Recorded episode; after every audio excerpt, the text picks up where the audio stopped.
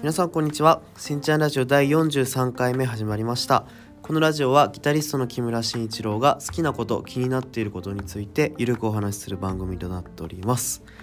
はい、えー、第43回目ということなんですけども前回はヤクザと家族ザ・ファミリーという映画についてお話をしました。そうですね。で結構この映画好きっていう方がねリアクションというかツイッター見てると多かったのでまあラジオもたくさん聞いていただければ嬉しいななんていうふうに思うんですけども、まあ、僕の最近のことで言うと僕今ちょっと話し始めて気づいたけどすごい鼻詰まってますね。花粉症かな。自分が花粉症だと未だに信じてないんですけど最近体調子悪いのも花粉症かなって気づき始めたんですけど最近のことで言うと僕昨日2月15日が実は誕生日でして、まあ、27歳になりました。はい。おかげさまで。でまあ14日がホテルの演奏があったのでそのまま僕がよく行く居酒屋さんというかねちょっと遅くにやってるお店に行かしてもらってまあお祝いしてもらったり15日もちょっと知り合いと会ってご飯行ったりとかしててね。結構まあ充実できたのですごくありがたかったんですけど。まあ僕だから日にち的に言うとバレンタインが近いので大体チョコをすごいもらうんですよね。誕生日とバレンタインついでにという感じでチョコをいただくことが多くて。まあ今年も生徒さんとかねあの友達とかそういう子に本命は僕はないんですけどはい。あのたくさんいただきまして。まあ今年の抱負っていうとねまたちょっと僕の仕事的にも今明るい状況ではないのでコロナという意味で。だからまあ今年はもっといろんなコンサートとかね去年山梨でコンサートができたりしたのでちょっともしねチャンスがあれば地方公演神奈川東京以外でもやってみたいななんていうふうには思ってますけど。そうでまあチョコをねそういう意味でいただくことが多いんですけど実は僕ちっちゃい時にそういう理由でチョコたくさんもらうので食べ過ぎて鼻血出したことがあってそれ以来ちょっと苦手なんですよね実はチョコ。たくさんもらうんですけど毎年。あのいわゆる板チョコ？チョコの塊になってるのがすごい苦手でチョコチップクッキーとかちょっとまぶしてあるぐらいだったら全然大丈夫なんですけど実はね苦手なんです。でまあ苦手な食べ物の話とか言うとね大体僕はセロリみょうがチョコっていうのを3つあげるという感じでまあ、どうでもいいんですけど、まあ、皆さんは何が嫌いですかね？結構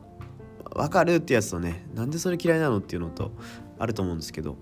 割とみょうがとかセロリは分かるって言われることも多いけどチョコは分かられ分かってもらえないことが多いですね。はい。まあそんなわけで今年も27歳も頑張ってやっていこうと思うんでまあラジオもねあの更新頑張るというか楽しくできるようにしていくので是非聴いていただければなと思うんですけどまあ前回は映画の話ヤクザと家族についてお話したんですけどまあちょっとそれに似た映画をネットフリックスで最近ポンポンと立て続けに見ていたら牛島くん闇金闇金牛島くんがおすすめに出てきて僕もともと大好きな作品でもう何回もね見直したりしていてるんですけどまあ、ちょっと久々にまた見てみようかなと思って見てたらまあやっぱり面白いなと思って、まあ、ラジオでお話できるなと思ったので今日は僕の大好きな闇金牛島くんについてお話ししたいと思います。27歳初がこんなダークコメディというねコメディというかダークファンタジーな映画になりましたけど。そうあのー、まあ、最近僕単行本ずっと漫画なんとなくねたまに読んだりとかアプリで読み続けたりしてたんですけど今単行本もちょっと買い始めて徐々に集めてるという感じなんですけどえー、っとこちらの作品が真鍋昌平さん原作。2004年から2019年にビッグコミックスピリッツで連載されていました。漫画が原作ですね。で、えー、2010年に最初のシーズンのドラマ。でその後ドラ、えー、映画。が発表。で14年シーズン2のドラマ映画も2が公開されて。で2016年シーズン3のドラマと映画が闇金牛島くん3とザ・ファイナルという2本が公開されたということで、まあ、漫画原作でドラマ3つシーズンあって映画は全部で4つあってでスピンオフ系も DTV とかのやつかな。なんかロバートの秋山隆二がタクシードライバーの役で出てるやつなんですけどすごい作品数が多いですよね。ここまで漫画原作でいっぱいさあの映像として残ってる作品っていうのは珍しいんじゃないかなと思うぐらい、まあ、とっても人気の作品で。で主演が山田孝之さん。でまあ脇を固めるのが矢部恭介さん崎本博美さんとかね。矢部恭介さんは麻雀の M リーグとかの番組に出てたりするんでもしかしたら知ってる方もいるかもしれないですけど崎本博美さんは僕の世代でいうとヘキサゴンに出てた人だったのであの顔がすごいかっこいいねイケメン系の矢部さんはちょっとこわもて系の感じなんですけどだからまあ僕も初めて見た時ああヘキサゴンの人だって思ったような感じの人でした。でまあ結構もう有名作品なんでわざわざ説明をしなくてもご存知の方も多いとは思うんですけどまあなんとなく内島くんをウィキで調べると10日5割過去都合の暴利金闇金融カウカウファイナンスの経営者である牛島薫とこれが山形孝之さんですねその従業員の日常とカウカウファイナンスに訪れる客及びその関係者のさまざまな人間模様と社会の闇を描いたストーリーという感じですね。うん、さっき言った矢部恭介さんと崎本博美さんっていうのはこのカウカウファイナンスという、えー、闇金業者の社員です。山田孝之が牛島くん牛島社長です。でまあさまざまなお客さんとというふうに説明にあったと思うんですけど、まあ、とにかくやばい客が多いですね。まあ単純に薬物中毒者とか風俗通いがやめられないとか、ギャンブル依存症。ギャンブル依存症の人が結構多いんですよね。朝1で借りてそのままパチンコ屋に行ってとかね。その人は悲惨って言って1日で3割増えるっていう風にギャンブルの人は別らしいんですけど。だからなんか印象的なエピソードで言うと返済日にお金払えなくて取り立てに行ったらおばあちゃんが明日孫あ息子の給料が入ってそれで返せるからちょっと待ってちょうだいって言ってちょっと同情して新入社員が「じゃあ明日ね」って言って言っちゃうんですけどで牛島君怒って「お前あのパチンコ屋見てこい」って言ったらその泣き落としてきたおばあちゃんがギャンブルをしているというふざけんじゃないわよっていうシーンがあるんですけど。だからまあ要はお金に困ったとんでもない人たちがお客さんとして来る。でまあそれに対する社員たちのドラマっていう感じになっていくんですけどまあその返済日になってくるとそのカウカウファイナンスのみんな皆さんが、まあ、取り立てに行くんですよね金返せと。でまあその時もかなりこう脅迫じみたことをしていくのでイルス使ってんなと思ったら家の中に消火器突っ込んでバーってやって家から脱させるとか悪さみたいなね感じですよね。まあそれのシーンが結構リアルで怖いというかね結構まあ血とかそんなあのドラマだと生々しい表現はないんですけどまあちょっと怖いもの見たさで見てしまう。でそのいろんな異常なやつらからお金をきっちり返済してもらう牛島社長っていうのが、まあ、ちょっとダークヒーロー的な見え方になってくるというような感じのドラマ漫画になっているんですけどただその牛島くん自体もあのヤクザのね関連のとこかお金を借りて自分も闇金業者として仕事をしているのでその借りてる悪いところから借りてるお金を自分も返さなくちゃいけないから、まあ、なりふり構っていられない感じ。というのがまあこうただただ弱い者いじめをしてやろうっていう観点じゃないっていうね。牛島くん自体も自分の仕事のために命のために借りたお金をきっちり返してもらうというまあ背景があるので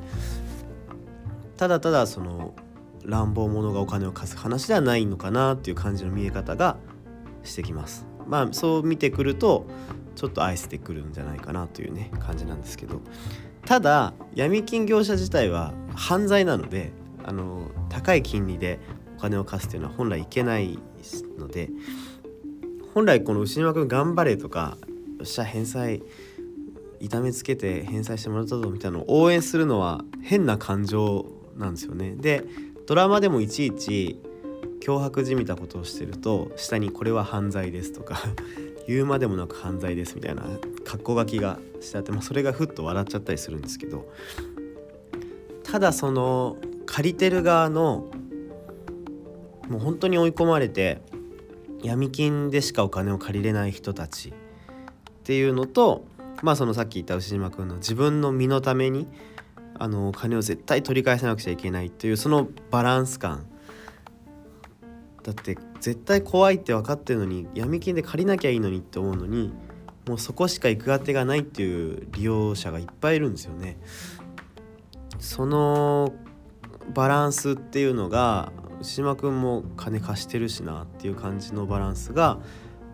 圧倒的悪者に見えなくなってくるっていうのがこのドラマまあもちろん脇を固めるねいろんな俳優さんの面白さもあるんですけど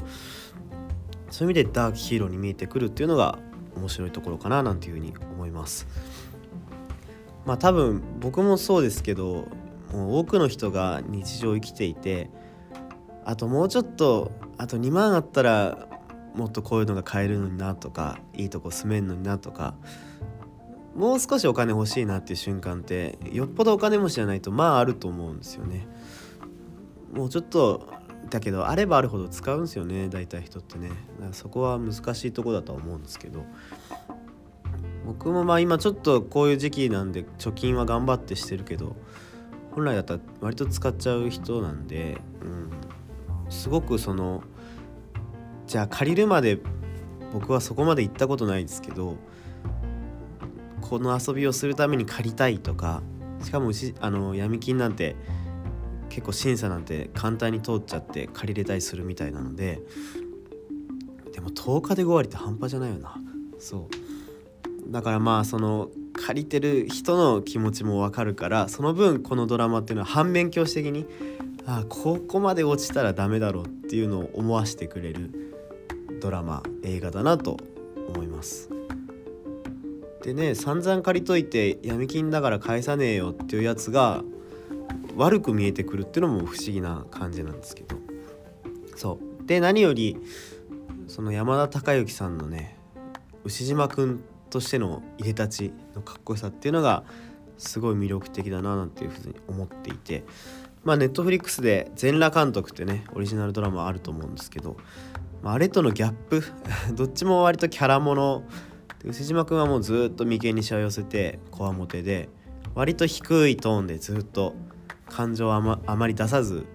淡々と喋っていくようなキャラクターなのででもそれもすごいね怖い人に見えるしなんか喧嘩強えんだろうなっていう風に見えるから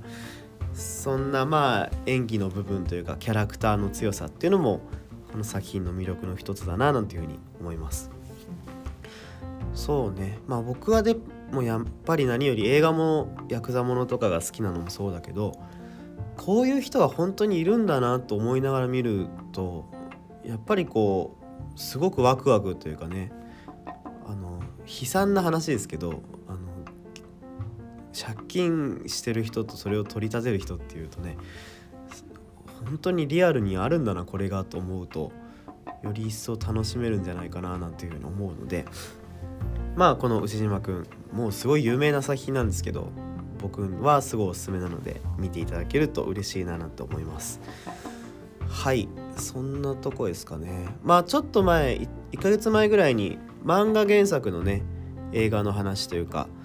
漫画の好きな漫画の話なんかしていったので、まあ、このシリーズで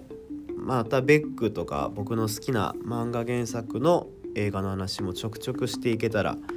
いいなぁなんて思うんですけど「殺し屋1」とかねとんでもないグロ映画グロ漫画があるんですけどね。そういうなんか実は漫画が発信でしたみたいなやつのお話もいつかしようかななんていうふうに思ってます。はいじゃあ今日はそんな感じでこのしんちゃんラジオ SNS が Twitter と Instagram やっておりますのでフォローよろしくお願いします。毎週火曜日の19時に配信をしているのでご視聴もお願いします。でメッセージが送れるようになってるので、えー、質問ご意見バリ雑言でも何でも構いませんので Twitter のあの DM とかリプなんかでもお受けできますのでどんどんいただけると嬉しいです。それでは今日ここまで。さよなら。